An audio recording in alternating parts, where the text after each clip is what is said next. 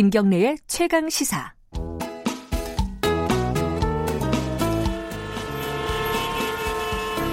GPS가 연결되었습니다. 김경래의 최강 시사. 여의도 신호등. 네, 한 주간에 화제가 됐던 정치인들을 집중 탐구해보는 시간입니다. 주간 인물 토크쇼 여의도 신호등.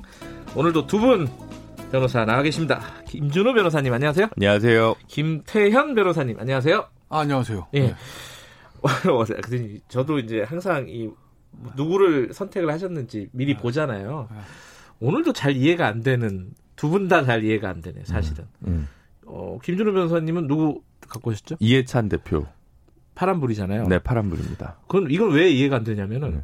이해찬 대표가 뭐 했지? 뭐 이런 생각이 들어요. 한 주간에 뭐 했지? 이런 네. 생각이 들고 김태현 변호사님은 추미애 장관 아니에요? 추미애 장관 빨간불. 네. 어, 어제 발언 때문에 급 이렇게 변경을 하신 건가요? 방송 원래 이런 겁니다. 생방송이니까. 근데 이건 청취자분들 이해를 돕기 위해서 지금 10분 전에 인물이 변경됐다는 걸 네. 살짝 알려드립니다. 원래는 다른 분으로 파란불을 갖고 네. 왔는데 네. 이거는 뭐 얘기 안 할 거니까 굳이 이름을 거명할 네. 필요는 없을 네. 것 같고. 근데 추미애 장관은 빨간 불일 수도 있고 네. 이쪽 여, 여당 지지층에서는 또 네. 파란 불일 수도 있는 거 아니에요? 아, 그럴 수는 있는데 제가 음. 보는 관점은 아까 아, 좀 물론 다른 관점이 네, 좀 있으시구나. 다른 관점. 음. 아, 그건 이제 들어보죠. 궁금하네요. 빨간불이다. 추미애 장관. 10분 전에 바뀌어도 어느 정도 퀄리티의 방송을 할 수 있는 정도. 오늘 한번 테스트해 보는 시간으로. 네. 어, 누구부터 얘기할까요? 그럼 이해찬 대표부터 얘기하고, 네. 어, 가보죠. 뭐, 뭐 했죠? 이해찬 대표가? 이해찬 대표가 월요일 날 네. 윤석열 함구령. 아, 그게 요번 주였어요? 네. 한한달 전에 한 것 같아. 아, 그건 윤미향 함구령이다. 뭐 이제 함구령을 뭐 요새 많이 하셔서. 금태섭 함구령이나 이렇게 해서 예. 함구령 전문이시구나. 네. 그렇죠. 함구령이 꼭 좋은 건 아니에요. 민주주의라는 그렇죠. 게 네. 다양한 다양성과 다원성, 공존 이런 아니, 게 이제 가치가 있어야 예. 되는데. 조선시대도 아니고 무슨 함구령이냐 이런 많이 그렇죠, 하잖아요. 그렇죠. 예. 그래서 저도 사실은 그 꼭 좋게 보진 않았거든요. 예. 근데 결국 이제 이해찬이라는 존재 가 어. 뭐냐에 대한 질문, 혹은 이해찬 이후는 무엇일까라는 질문이랑 좀 맞닿아 있는 것 같아서 음. 이해찬 대표를 꼽아왔거든요.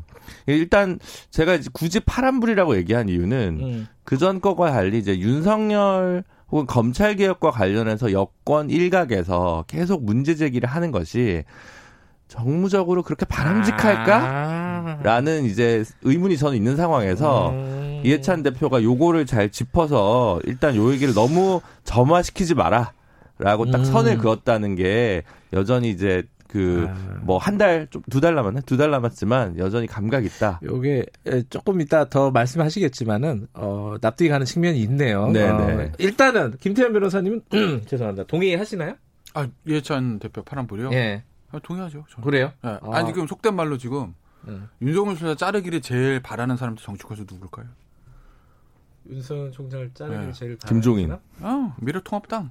잘러, 음. 빨리. 아 데리고 오려고. 아, 아니 데리고 오는 건 아닌 것 떠나서 어쨌든 대통령이 임명했던 저 그 총장을 예. 대통령 임명할 때 뭐라고 그랬어요?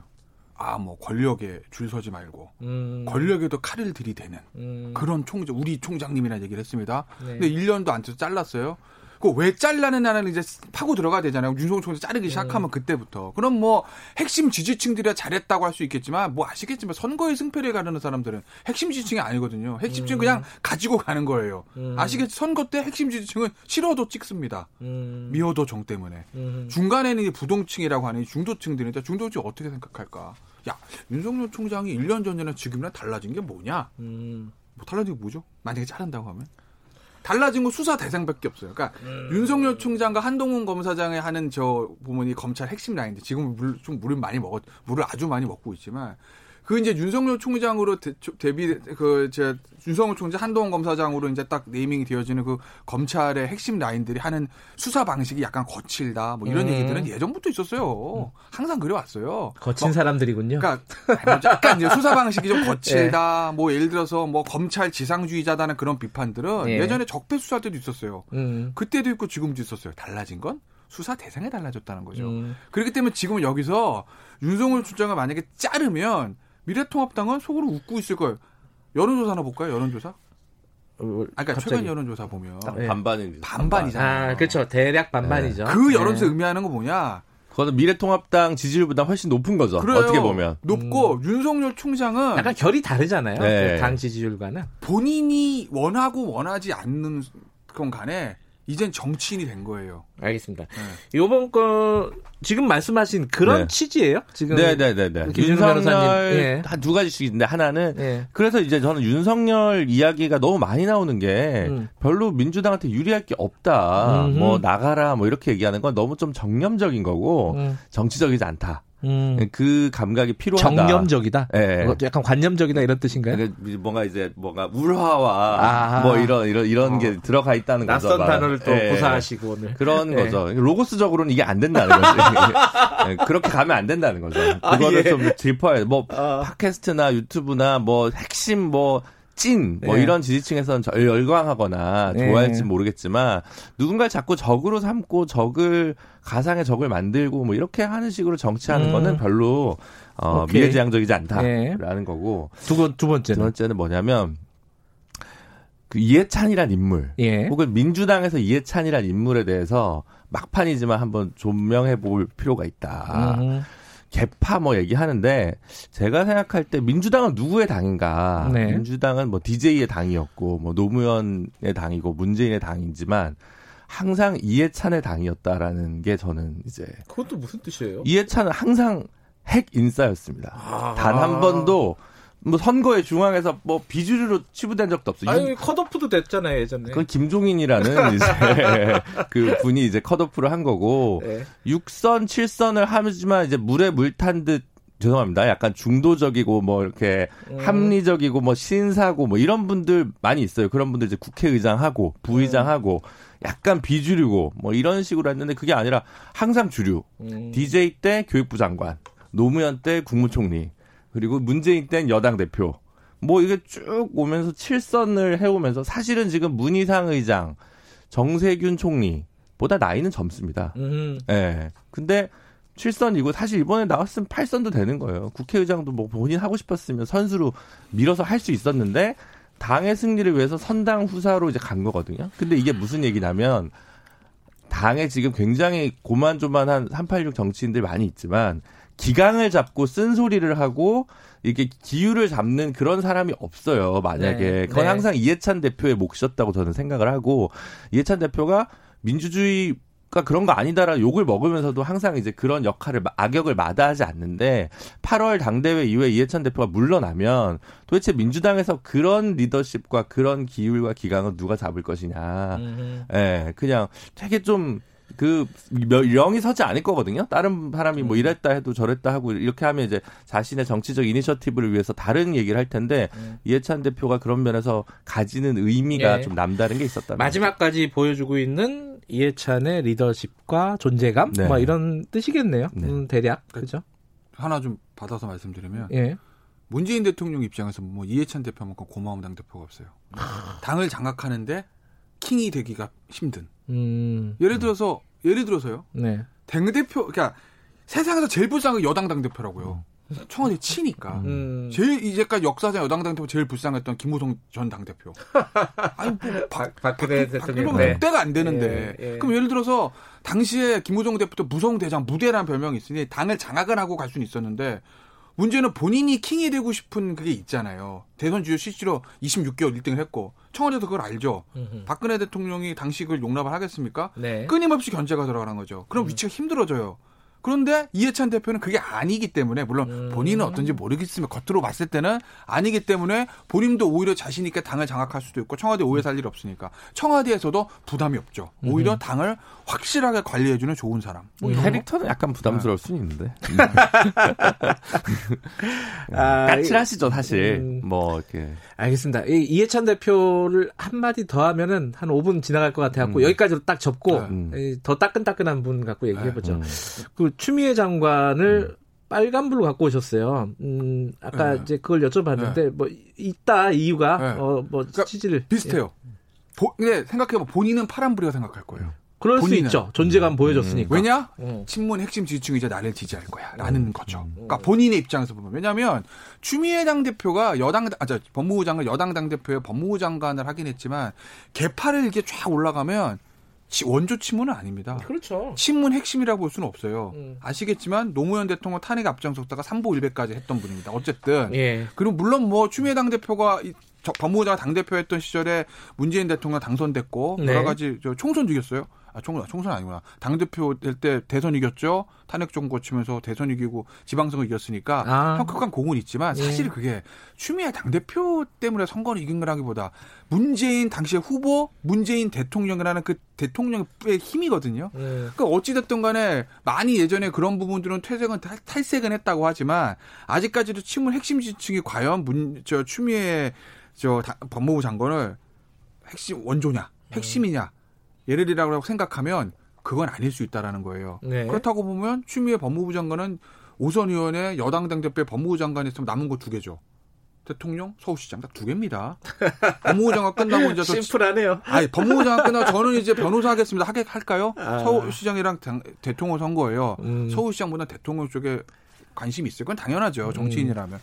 그러기 위해서는 친문 핵심 지지층들의 지지를 얻어야 되는데 그러려면 지금 친문 핵심 지지층들이 가장 밀어내고 싶어하는 윤석열 총장의 공격을 통한 존재감 확보. 그러니까 어, 본인은 파란불이라고 그러니까 볼수 있으나 본인은 예. 그런데 예. 개인의 이득이 아니라 이 공적인 정치라는 영역에서 보면 넓게 봐야 된다는 거죠. 예를 들어 국, 국위까지는 안 갈게요.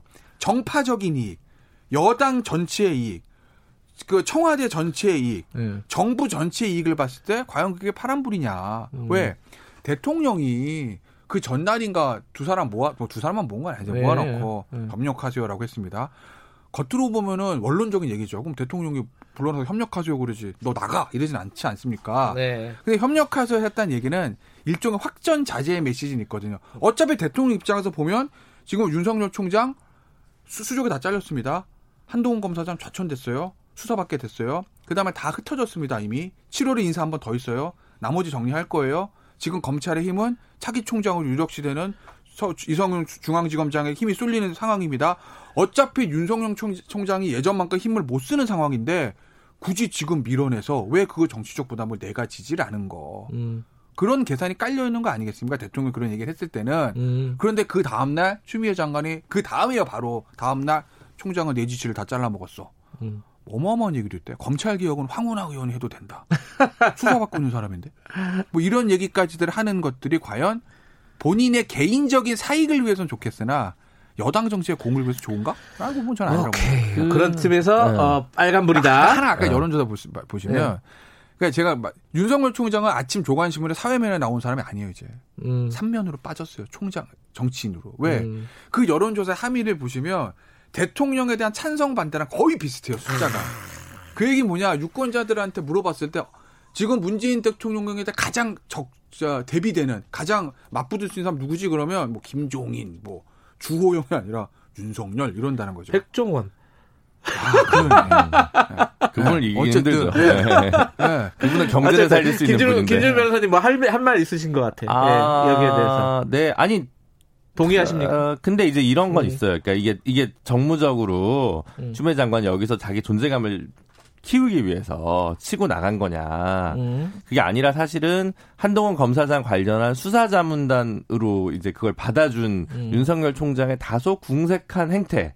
에 대해서 맞받아친 거라서 음. 대통령이 둘이 협력해라고 얘기했는데 거기서 추미애가 난 내 정치 뭐 쌈마이 왜 이렇게 간 게 아니기 때문에 조금 네. 그렇게까지 뭐 하긴 좀 그렇지 않냐라는 생각이 좀 있어요. 네. 하지만 아까 이해찬 대표 얘기했던 것 같은 의미에서 저는 그러니까 검찰 개혁을 옛날에 무슨 개혁을 하면 인적 쇄신이 있고 구조 네. 개혁이 네. 있는데 어쨌든 검경 수사권 조정 법안, 공수처 법안 했기 때문에 구조 개혁을 했단 말입니다. 인적 네. 쇄신은 그럼 뒤, 뒤편이고 그렇게 중요한 문제가 아니에요. 근데 이걸 음. 가지고 너무 과도하게 천착하는 것은 이렇게 그거보단 다른 거에 오히려 무게 중심을 실는 게 낫다. 그동안 조금 우선순위가 뒤쪽에 있던 뭐 법원 개혁이라든지 이런 것들에 다시 좀 힘을 쏟는 게 어, 정부나 국익을 위해서도 바람직한 거 아니냐 이런 생각은 좀 있습니다.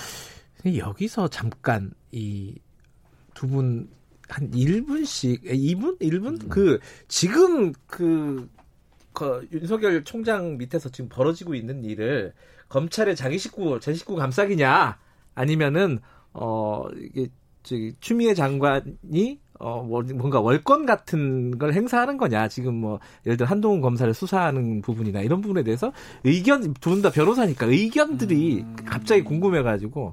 솔직히 말씀드리면. 예, 솔직히 얘기죠, 그러면은. 윤석열 총장이나 추미애 장관이. 예. 두 사람 다. 예. 정치적인 목적이 없다고 할 수 없다. 예. 이렇게 정리를 두 사람 다 음. 너무 양비론이잖아요. 아니 근데 왜냐하면 아니 그러니까 네. 두 사람 다 순수한 마음은 아니라 저는 그, 렇게 봐요. 그렇죠. 순수한 윤성 총장도 그건 마찬가지예요. 음. 그러니까 항상 이제 검찰 그러니까 어디 조직이나 조직 이유라는 게 있잖아요. 네. 내, 내 식구 감사기나 특히 검찰이 그게 좀 강하거든요, 사실은. 예. 그러니까 검찰이 윤석열 총장의 내 식구 감싸기 그러니까 모든 사람이 어떤 행위를 할 때 다 하나의 목적만 있는 거 아니잖아요. 음. 뭐 비율의 차이인 거지. 내 식구 감싸기라는 목적이 당신 전혀 없습니까? 없습니다라고 말 못할 겁니다. 그럼 음. 윤석 추미애 장관도 마찬가지죠. 순수하게 검찰 개혁을 위한 게 아니라 윤석열 총장 찍어내고 수, 수, 저 소속을 자르려는 그 정치적 목적이 없습니까? 없다고 말할 수 없다라는 거죠. 오케이. 두 사람 다. 예, 없다고 말할 네. 수는 없다. 네. 어, 어렵 어렵다고 네. 말할 수는 정치적인 수사를 하는 거죠. 근데 이제 예, 김준호 장관 원래 정치인이고 예. 조국 장관 낙마하고 나서 이제 구원 등판한 거고. 네. 그러니까 뭐 다 정치적인 행위야라고 애초에 그렇게 해석한 근데, 사람들이 다수예요. 아 근데 네. 사람은 정치인이 출신이지만 자리는 정치인이 아니라 관료예요. 사실 네. 자리는. 그렇기 때문에 원래는 그러면 안 되는 거죠. 김진호 변호사님 의견 듣고 마무리할게요. 그런데 윤석열 짧게, 총장은 짧게. 예. 오히려 어쨌든 아, 나는 권력을 향해 수사를 음. 엄정하게 한 것이다라고 작년 하반기에 말하자면 실드를 칠 수는 있었어요. 비록 네. 남들이 보기에는 검찰 개혁을 저지하기 위해 저러는구나라고 생각하는 사람도 있다 하더라도. 음. 근데 올해 상반기에 보이는 모습은 아 그냥 검찰의 수장이구나. 무슨 얘기냐면 국민을 위한 검찰총장이 아니라 검찰을 위한 검찰총장으로 약간 스스로의 포지션이 낮춰졌다라는 알겠습니다. 게제 분석입니다. 아 아마 저 그런 날이 올까요? 그 문재인 대통령 빨간불, 파란불 이렇게 들고 오는 날이 올까요? 그럼 재밌을 것 같은데. 어, 거기까지는 안 가시나요? 저희도 살아야죠. 아, 방송 오래 하고 싶어요. 자, 오늘 여기까지 듣겠습니다. 두 분 고생하셨어요. 네, 감사합니다. 고맙습니다. 여의도 신호동 김태현 변호사, 김진우 변호사였습니다. 김경래 최강시사 듣고 계신 지금 시각은 8시 47분입니다.